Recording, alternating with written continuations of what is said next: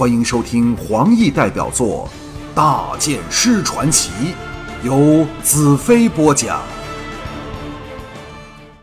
我的目光缓缓扫过众人，细查他们神色，最后回到天眼处，微微一笑，道：“祭司，你看到的未来是什么样子的？”天眼双目闪过奇异的光芒，徐徐吐了一口气，道。未来永远是浑浊不清的，它会被人的主观偏见所蒙蔽。伟大的马祖祭师的预言书是他死前三日完成的。人只有在临死前，才能和智慧的宇宙结合，做出超越人类力量的义举。我毫不放松道：“但我知道你看出了一些东西。由你第一眼望向我时，我就感觉到了。”众人均屏息静气，聆听着我和天眼间惊心动魄的谈话。忽然间，信心又回到他们之间，而这就是我说这番话的目的。我们唯一能倚仗的，就是我便是那拯救净土的圣剑骑士。天眼道：“我有点恐惧，将知道有关将来的事说出来。不但由于我有限的能力，只看到支离破碎的片段。”还因为我怕说了出来会打乱了时间规律，招来不测的灾祸。我道，但马祖祭师不是开了公开未来秘密的先例吗？天眼道，马祖的预言早成为现实的一部分，他或许也预知他的预言会造成什么样的效果，但我却不知道。我点头微笑道：“我明白了，我真的明白了。”其实，坦白说，我什么也不明白，但我却必须表现出救世主的风范，这也是我唯一能做的事，使他们确信我有扭转乾坤的力量。天眼垂下眼帘，疲倦地说：“我知道你会化腐朽为神奇，事实也证明了这一点。”说到最后，他的声音低沉下来，陷入了沉思的冥想里。他是否瞒着一些事没有说出来？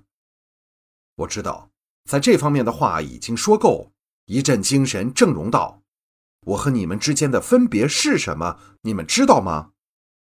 众人齐齐一愕，露出思索的神情。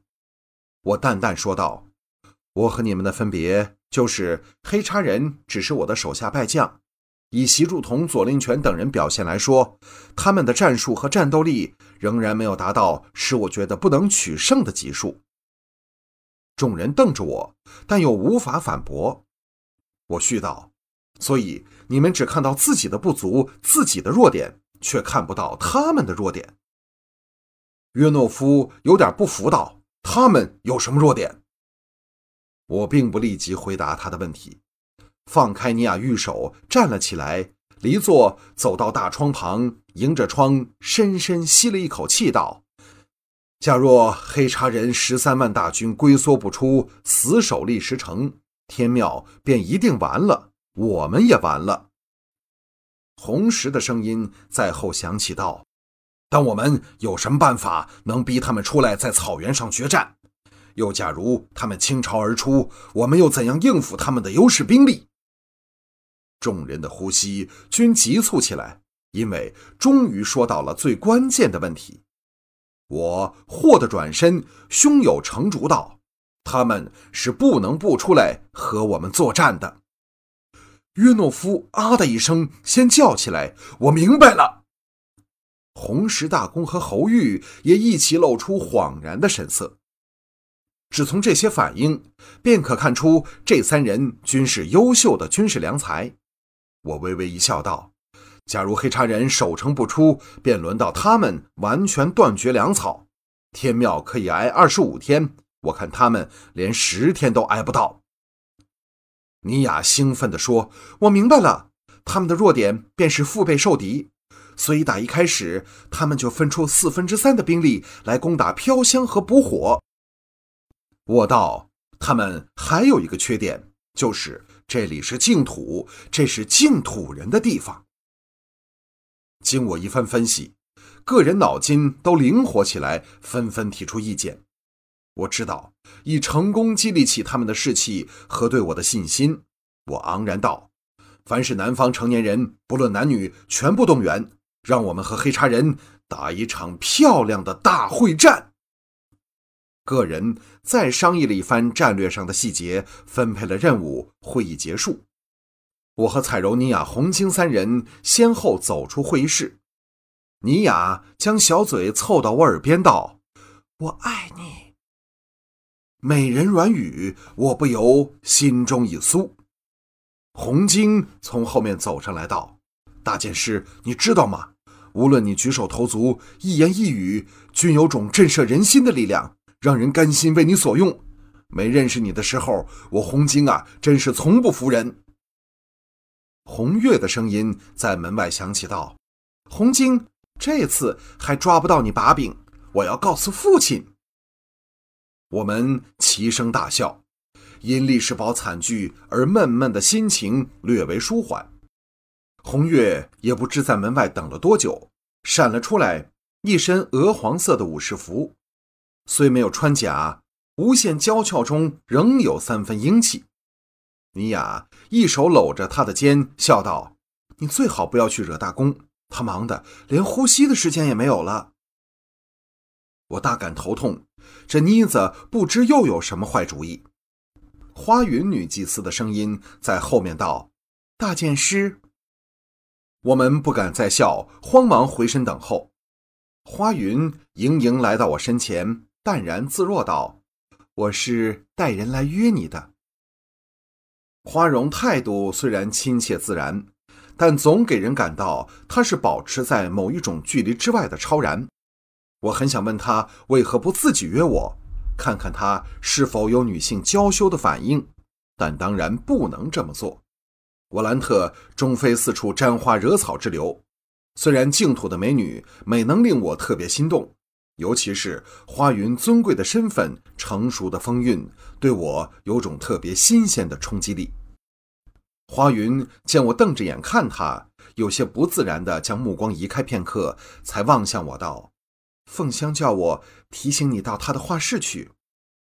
我按按额头，表示不曾忘记昨晚定的这个约会。想起凤香，想起她秀气的脸庞，心中掠过一丝介怀，道：“劳烦花云祭司和我传一个口讯：黑沙人被赶回海里那一天，便是我坐下去又或站起来让他挥笔的那一天。”彩柔抵受不住我的怪话，扑哧娇笑。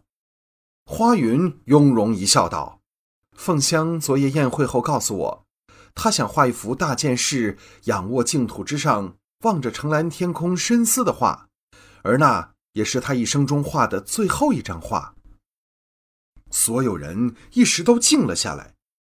我心中一颤，这秀气的净土女画师，观察力却是惊人之极，想象力更是精彩丰富，这样的东西也给他想了出来。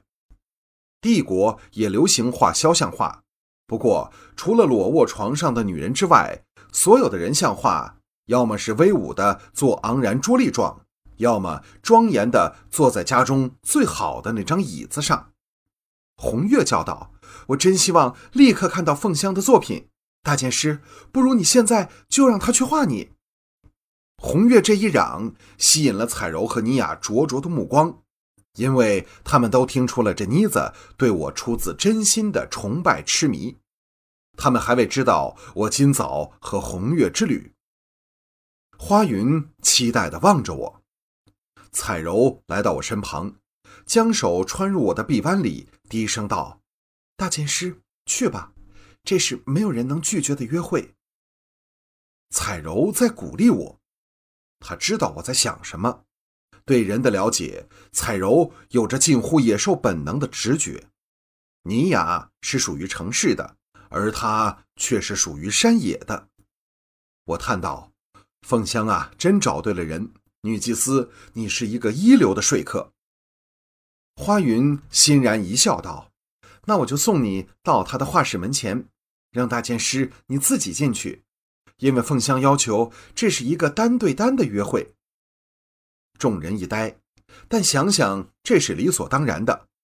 凤香工作时，自是不想有别人在扰乱他的情绪，而我则自家知自家事，心中暗叫不妙。